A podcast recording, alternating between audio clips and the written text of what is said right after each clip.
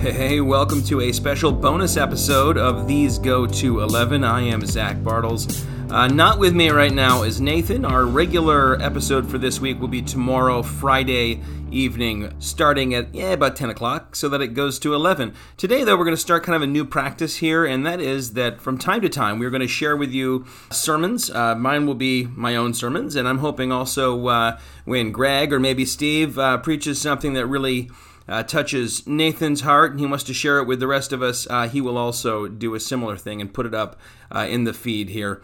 Uh, this message is one that I preached this past Sunday. It is from 1 Corinthians 15 22 through 58, and it is called The Last Frenemy. I hope that it challenges you and comforts you, and you find it edifying today as you listen.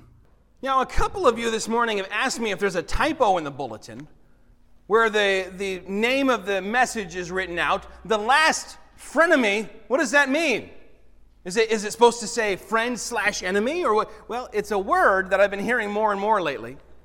I thought it was a brand new word, like the internet came up with it, but apparently the word frenemy was actually coined in the 1950s. It's just that it has gotten more and more popular lately with certain television shows and this sort of thing. I don't know. Sean knows all about that, like Gossip Girl or something.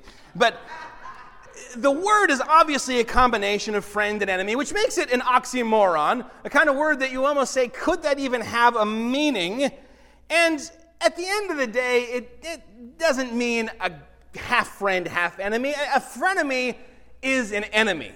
It's just one that you treat very cordially or maybe with even kind of an overly affectionate sense as a thin veneer over the sort of hostility and, and all the, the uh, maybe jealousy or rivalry that's underneath the surface. Think Thomas Jefferson and John Adams, or uh, Perry the Platypus and Dr. Doofenshmirtz.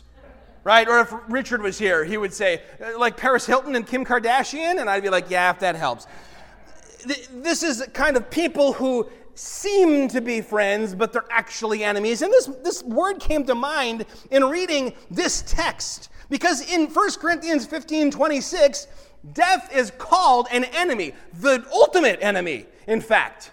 And yet, in the church, and sometimes in the scriptures, and often in the culture, death is portrayed as if it were a friend, a misunderstood friend, but a friend all the same. Death is someone we want to actually reach out and hold hands with. And, and it's one of those things where we ask the question is, is death an enemy? Is death a friend? Can there be a frenemy situation? Is this possibly one of those holy paradoxes, one of these theological tensions we've been talking about for months in our Sunday school class? You know, like God is three and God is one, Christ is human, Christ is divine. Uh, God elected you from before the foundation of the earth. You chose to follow Him and, and put your faith in Him. At the end of the day, though, it, it can't work that way. Because friend and enemy aren't just, not just tension, there's not just mystery, there's an actual contradiction. If I'm your friend, you trust me. You're vulnerable with me. You're, you're not keeping, you know, me in, in front of you so that you can keep an eye on me. If I'm your enemy, you've always got one eye on me because I might be coming for you and you will never know when. And if you're thinking, well, Pastor Zach, I don't have enemies. Yeah, you do. Don't try to be holier than Jesus. He had enemies, and he assumed you would as well when he told you to love them and pray for them. And so we know who our friends are and who our enemies are. Where does death fall into that? Is, is that death our friend or our enemy, as Scripture seems to say here? And how should we then relate to death? Our own impending death, or the death of a loved one, or a friend, or a relative, or someone in the church? Should we weep? Should we be sad? Should we be angry? Is it possible that death was our enemy and now has become our friend? Like uh, Loki? My fellow nerds, right? In, in the uh, first Avengers movie, for my, my non nerds out there, Loki was like the main bad guy, but everyone liked him, all the fans. And so in the later movies, he sort of became a good guy. And I'm going, wait, isn't this the guy who attacked New York and killed all these innocent people? Well, he's become good now. Is that maybe what happened with death? A change of heart? A change of nature? And I'm going to answer that first no. Death hasn't changed. Death is our enemy, present tense. In fact, you can say in every tense, past, present, and future, death is our enemy. Death was in the beginning the result of the fall, sin entering the earth, and the curse of sin coming upon us. Genesis 2:17, on the very day that you eat of the tree of the knowledge of good and evil, you shall surely die. Continuing into the present, death is tied to sin and condemnation. Romans 6:23, right? The wages of sin is death. But the gift of God, that's like the opposite eternal life. And in, in the future, we go to the, the, the idea of death continually being our enemy, the last enemy, it says here, that will be destroyed and defeated. We read about that in Revelation 21, way at the end of the Bible. He will wipe away every tear from their eyes, and death shall be no more. Neither shall there be mourning, nor crying, nor pain anymore for the former things have passed away. So from Genesis to Revelation, death is pre- presented to us as an enemy, an enemy that has been defeated now for us in Christ Jesus. And I think we all know deep down that that's the case, that death is a foreign invader, a perversion of God's design. That death is our enemy. And it's easy to see when, say, a young person dies. I've done a few funerals for people who, who kind of died in their prime, suddenly, unexpectedly. And it's interesting to me the things that people don't say, the platitudes that people have said when, when a, a very old person dies. They don't, they don't say, you know, oh, well, it's for the best. Or he's in a better place, she's in a better place. We, we don't tell each other these things because we know that they ring hollow. And I think we know that death is not the way it's supposed to be anytime we look into a casket and see a loved one's face, whatever their age. We, people say things like, oh, she looks so good. He looks so natural. And I'm always going, you think that's what that person looks like? I'm glad that they're not you know, like hearing you right now. I have friends that are undertakers and funeral directors in my line of work. You, you get to know them. They're wonderful people. They work with what they've got. They do their best. It always looks unnatural because it is unnatural. It's not the way it's supposed to be. Why then, at half the Christian funerals I've attended, has someone, often the preacher, tried to convince me that death is a welcome visitor, the most natural thing in the world, maybe even something beautiful? Can even seem, as we read through the greatest theological minds of the ages, that often, again and again, we run into this idea. Uh, at least it seems so. Charles Haddon Spurgeon, maybe the greatest uh, Baptist to ever live, maybe the greatest preacher to ever live, he said this It is the very joy of this earthly life to think that it will come to an end.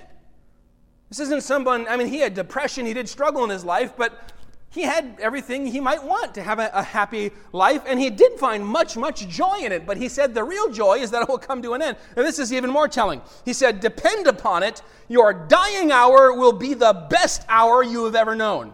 Your last moment will be your richest moment.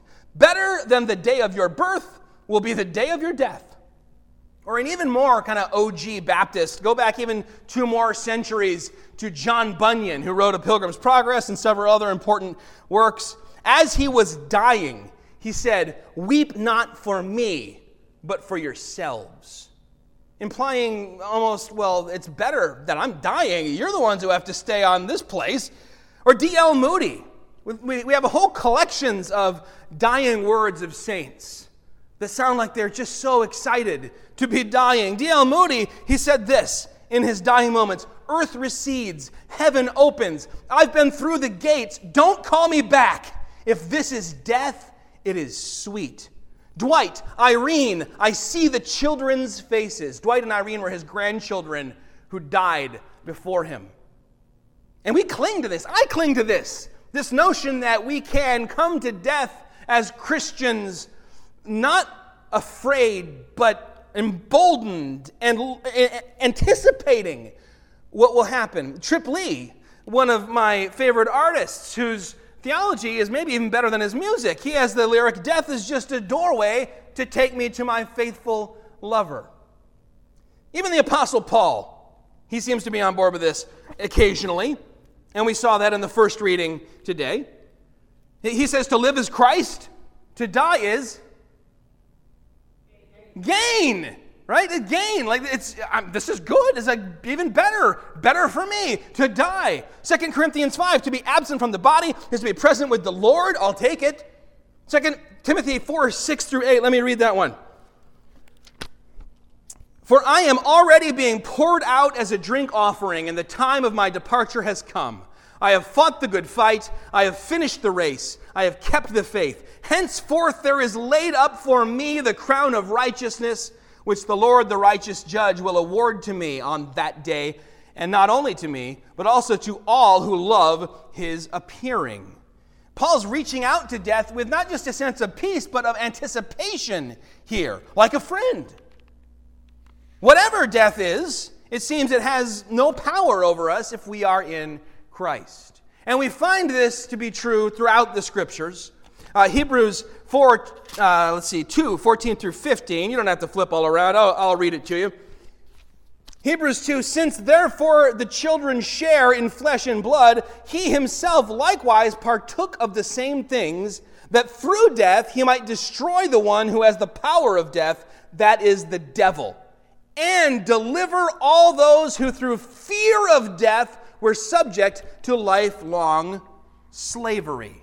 So we had been subject to slavery, the, the devil keeping us through the fear of death, and now by destroying the devil and freeing us, we are no longer under the power of the fear of death. You are to have been freed from the fear of death. I think about uh, the Old Testament story in Genesis when Jacob is worried at Mahanaim, he's, he's like, I, I know that I'm going to see my brother tomorrow, and I know I did him wrong, to put it mildly.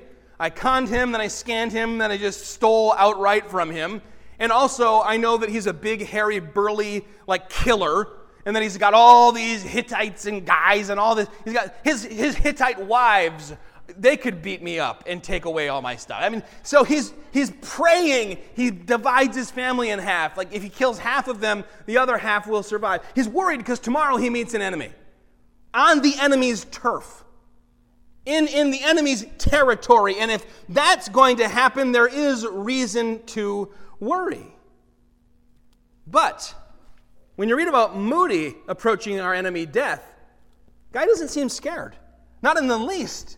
Don't call me back, he says. You see, Jacob's enemy had the upper hand in every way. Our enemy does not. Because of the cross of Jesus Christ, our enemy is defeated, declawed, dethroned, humiliated, in chains. I think one reason that people often continue to fear death is that they are storing up their treasures here on earth. If you are storing up your treasures on earth, completely ignoring Jesus' command and warning not to, well, then every day closer to death is a day closer to losing your treasures, everything you've worked for. Every day closer to leaving behind forever all of your treasures. But if you are storing your treasures in heaven, every day closer to death is a day closer to forever having your treasures, securing them, enjoying them, throwing them at the feet of Jesus. Or to put it another way, for those who are not in Christ, this life is the best it will ever get. For those who are in Christ, this life is the worst it will ever get. So God has freed us from the fear of death. God has also freed us from the power of death. It's not like we're in denial here. We recognize this reality. Romans 8 There is therefore now no condemnation for those who are in Christ Jesus, for the law of the Spirit of life has set you free in Christ Jesus from the law of sin and death. We see death's tyranny has been toppled. We see that here in 1 Corinthians 15, which Mimi read for us. Down there in that second passage, death is swallowed up in victory. Oh, death, where is your victory? Oh, death, where is your sting? And we can, with Paul, celebrate that we are freed from the fear of death and the power of death, and yet we are not completely insulated from the effects of death. The truth of the gospel does not negate all of our sorrow in the face of death. When someone dies, it is good and right to mourn, to weep, Again, never a good idea to try and be holier than Jesus. Why do we have that wonderful verse, Jesus wept, that's wonderful because you could like memorize it in one second and get the prize at VBS? Why did Jesus weep? His friend Lazarus had just died. It says he approached the tomb, knowing he was about to raise him from the dead. The very presence of death, this invader, moved Jesus greatly. He wept, he was sorrowful, he mourned. Matthew Henry, what a wonderful quote. I won't read the whole thing. The gist is yes, when someone dies, they're not gone forever. Jesus said when he would be put in the grave, it was like a seed dying and going into the ground so that he would be uh, kind of raised forth to new life, like a seed bursting forth. Matthew Henry says when you plant a seed, you got to water it. And we, as Christians, water those seeds with our tears. When the body is sown, it must be watered. It is a great tribute to our deceased friends to mourn. What Paul says is don't mourn as those who have no hope. We have hope. We hold tightly to the hope we have in Jesus Christ. And, and so don't, please, don't do this to your friends if they're sorrowful, whether in the face of death or, or what. And you come along and say, listen, don't be sad. Don't cry. You know what? Bob wouldn't have wanted us to cry. Be happy. Think only of the happy times. The Bible tells us in Romans 12 to weep with those who weep, not to guilt those who weep into feeling like they should be celebrating. And please don't saddle your family while you're alive with this unbiblical garbage. When I die, please just don't cry. No sad service. Just play some happy songs and remember the good times. Remember, death is our enemy. But how do we then reconcile this frenemy situation where we have all these other texts where Paul is saying, Yeah, I'll, I'll be gain, I'll, I'll, I'll reach out and grab death right by the hand. No fear and also anticipation. Well, for starters, we need to zoom out. Remember context? Those three rules of biblical interpretation context, context, and context. It works for everything. Why is it that Bunyan said, Weep not for me, but for yourselves? He went on to say, For I go to the Father of our Lord Jesus Christ, who will, through the mediation of his blessed Son, receive me, though a sinner. There, will, there we will meet to sing the new song and remain everlastingly happy, world without end. Wow, I hope I'm that articulate on my deathbed. Why did Spurgeon say that the moment of your death would be your richest moment, better than the day of your birth? He went on to say, It shall be the beginning of heaven, the rising of a sun that shall no more go down forever. And why did Trip say death is just a doorway to take me to my faithful lover? Because that's what death has been reduced to. Our greatest enemy is now just a doorway. If you are in Christ. In fact, when we read uh, at a funeral, Psalm 23, in verse 4, we say, What? Yea, though I walk through the valley of the shadow of death, I will fear no evil, for thou art with me. What's the, the key word there? Through. Yea, though I walk through this valley. It's not that death is my, my goal, my end point. No, we are anticipating something beyond. In fact, Revelation 2:10, Jesus says to one of these churches that's, that's suffering persecution, "Do not fear what you are about to suffer. Behold, the devil is about to throw some of you into prison that you might be tested, and you will have tribulation. Be faithful unto death, and I will give you the crown of life." What exactly is Jesus telling us to look forward to? Death? No, the reward that lays beyond death. Same thing with that 2 Timothy 4 passage. What is, what is Paul excited about? Even as his body suffers, that he's being poured out like a drink offering? Wow, what a sensation. No, it's the crown of righteousness that will be rewarded to him on the other side of his great enemy. This is a great comfort for the dying believer. It's a slightly lesser comfort for her friends and loved ones as they gather. But it certainly is not some magic pill that removes suffering and turns death into our pal, and certainly not to be spoken of flippantly.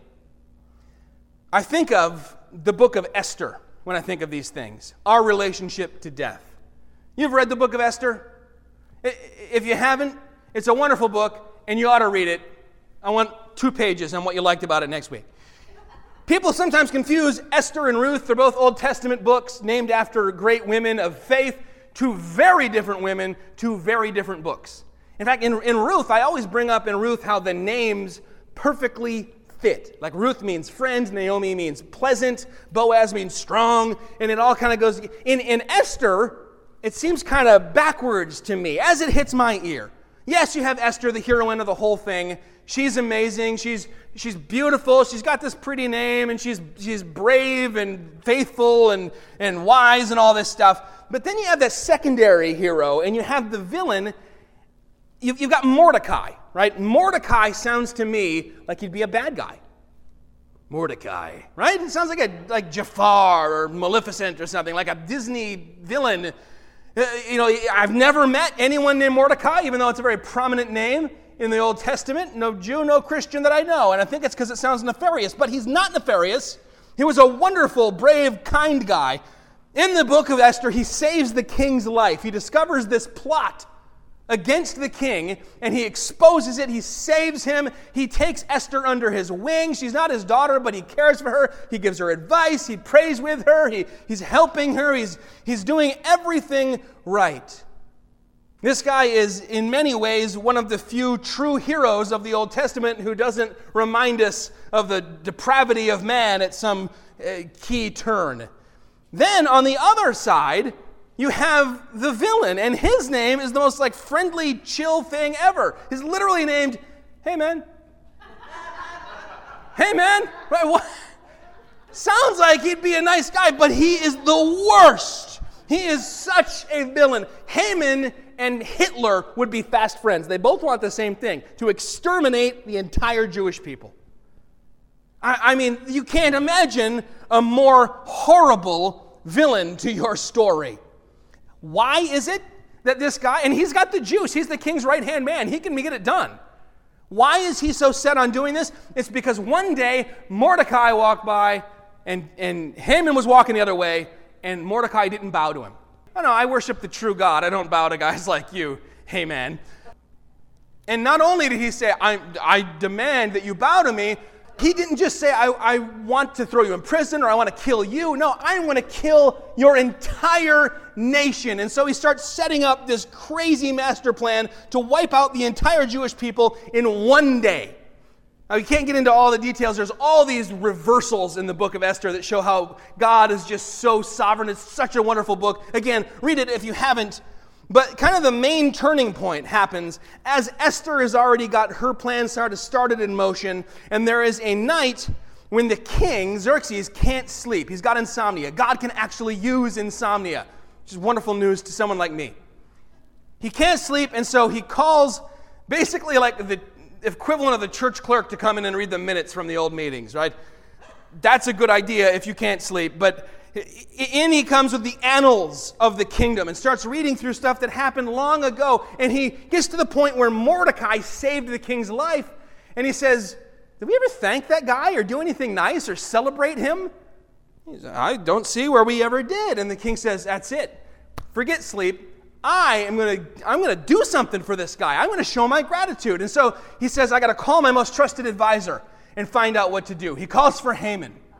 Haman is feeling up. He's feeling big.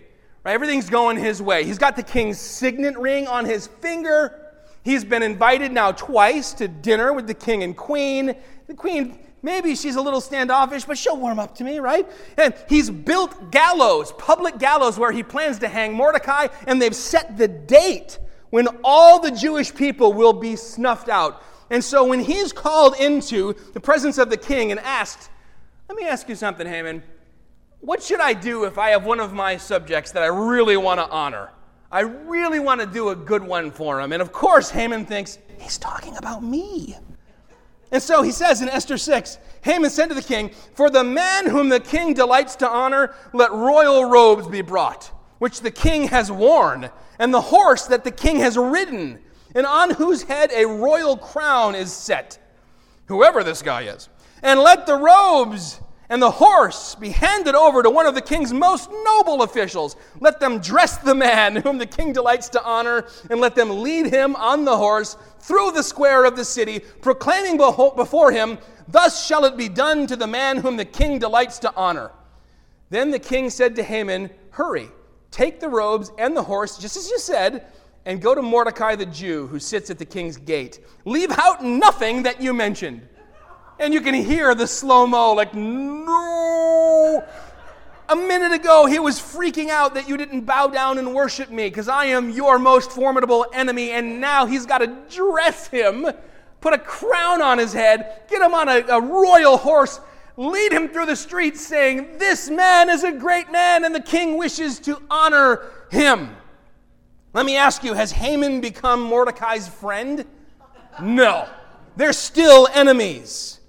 And yet Haman has been humiliated and defeated and has no choice but to take him on the street on the way to honor him. Death has not changed into our friend. It's been conquered, humiliated, as we read here, made a footstool for Jesus Christ. So much it has been tamed that it has to escort us through the city to our heavenly reward. Death does not change when we come to Christ. Our relationship with death does. In John 11, when Lazarus has died, Jesus says to one of his sisters, I am the resurrection and the life. Whoever believes in me, though he die, yet shall he live and everyone who lives and believes in me shall never die. Do you believe this? To which she said, I believe. Can you say that? Yes, I believe. I believe that death has been defeated, and therefore I am delivered from the power of death. I am delivered from the fear of death.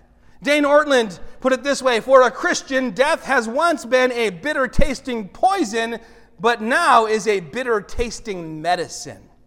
It's the same stuff. We've changed. Our relationship to it has changed. And we should hate death. It is our enemy. And you say, I thought we love our enemies. We love flesh and blood enemies. We hate the sin nature, the devil, the world's corrupt system, and all of its injustice. And we hate death and suffering because we love a God who has brought shalom into the world and is restoring shalom into the world.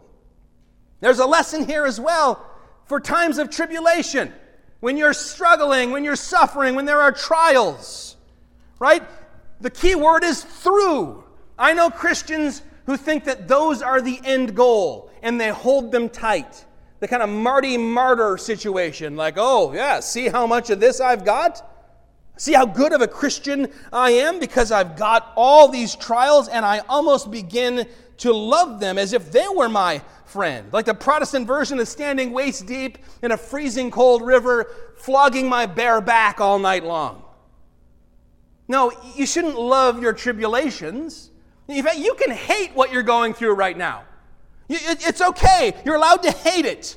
You don't have to pretend you love the struggles that you have, the sorrows that you have. If you're suffering right now, it's a result of sin. Not necessarily your sin bringing about your suffering, but the curse of sin in the world. There, there's sin, there's death, there's the toil and sweat, there's the thorns, there's the pain in childbirth. All of these things come with the curse, and, and you're not supposed to love them. The reason that, like Paul, we can be content in all circumstances and give thanks in all circumstances and even praise God in all circumstances is because tribulation itself hasn't become a good thing. Rather, as with death, the ultimate result of the fall, God, in His sovereignty, uses tribulation as an entryway to something good. And in this case, that something is our increasing holiness, our becoming more and more like Him. As Paul and James talk about us being kind of refined by the fire, burning away the dross, so that which remains is more and more reflective of who Jesus is. This is what the apostle's talking about in Romans 8 when he says, God works all things together for the good of those who loves him. When we endure, when we overcome, Scripture calls us to overcome to the end.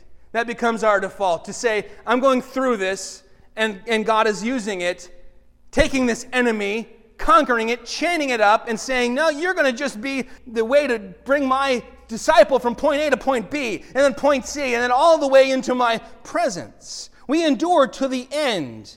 Now, at the risk of overquoting Spurgeon, like that's possible, Spurgeon said, Dying is the last, but the least matter that a Christian has to be anxious about. The last thing that you have to worry about on your whole checklist, but it is indeed the least. And I want to remind you how Haman's story ends. He doesn't just get done carrying this guy through the street and say, Well, that was humiliating. I'm going to try and forget it. No. He's built the gallows, he's set this thing in motion. Esther finally makes her move. She exposes what he's up to. He wants to kill my people. And Haman is executed, hung from his own gallows. Oh, how does anyone tell me the Bible's boring? In our situation, Jesus has made his move and exposed our greatest enemy to shame. And, and our greatest enemy now carries us in procession to our reward. It's been reduced to that. But in the end, like Haman, death itself will be crushed and destroyed, hung on its own gallows. The last enemy to be destroyed will be death itself, as we read here in 1 Corinthians. And that ought to be a great comfort to us. It doesn't remove all sorrow, it doesn't make it easy, it doesn't make it our friend, but it makes it an enemy that has no lasting hold on anyone who is in Christ. Let me close with a quote from a guy named Adoniram Judson. I am not tired of my work, neither am I tired of the world. Yet when Christ calls me home, I shall go with gladness. Let that be what each of our hearts says. I am not tired of this work that God has given me. I'm not tired of this world, but I'm ready to go. And you know what? As you get toward the end of your journey and you get tired like Paul, and I've been poured out like a, a drink offering, I've run the, my race is done. I'm hanging out after the, the finish line, just sipping on my water, right? Listen, death is not your friend, but death is an enemy that has been completely destroyed, teeth removed, shackled, chained, leashed. Our Lord Jesus is sovereign, and we are safe in his hands. Let's go to him now in prayer. Heavenly Father, we do thank you that, well, our greatest enemy, our last enemy is death, that you have defeated death through the death and resurrection of Jesus Christ that death could not hold our Savior back, and because He is the first fruits of those mourned from among the dead, the firstborn from among the dead, indeed, that we too will be born again, raised to new life. That, Lord, we've seen our, our, our souls, our, our position before you cross from death to life, and one day we will indeed rise. We believe that. We believe that you are the resurrection and the life. And if we believe in you, though we die, we will not perish. And if we live and believe in you, we will not die. We do believe that. We answer yes. And we pray that you would comfort us then with that knowledge. That as we, as we live in a world where death seems to be all around us and its friends, tribulation and trial and suffering and injustice and, and hatred, that Lord, we would remember these things are our enemies, but that you have overcome each and every one of them. Remember the words of Jesus In this world you will have trouble, but take heart, for I have overcome the world. Lord, help us to take heart. In your holy name we pray. Amen.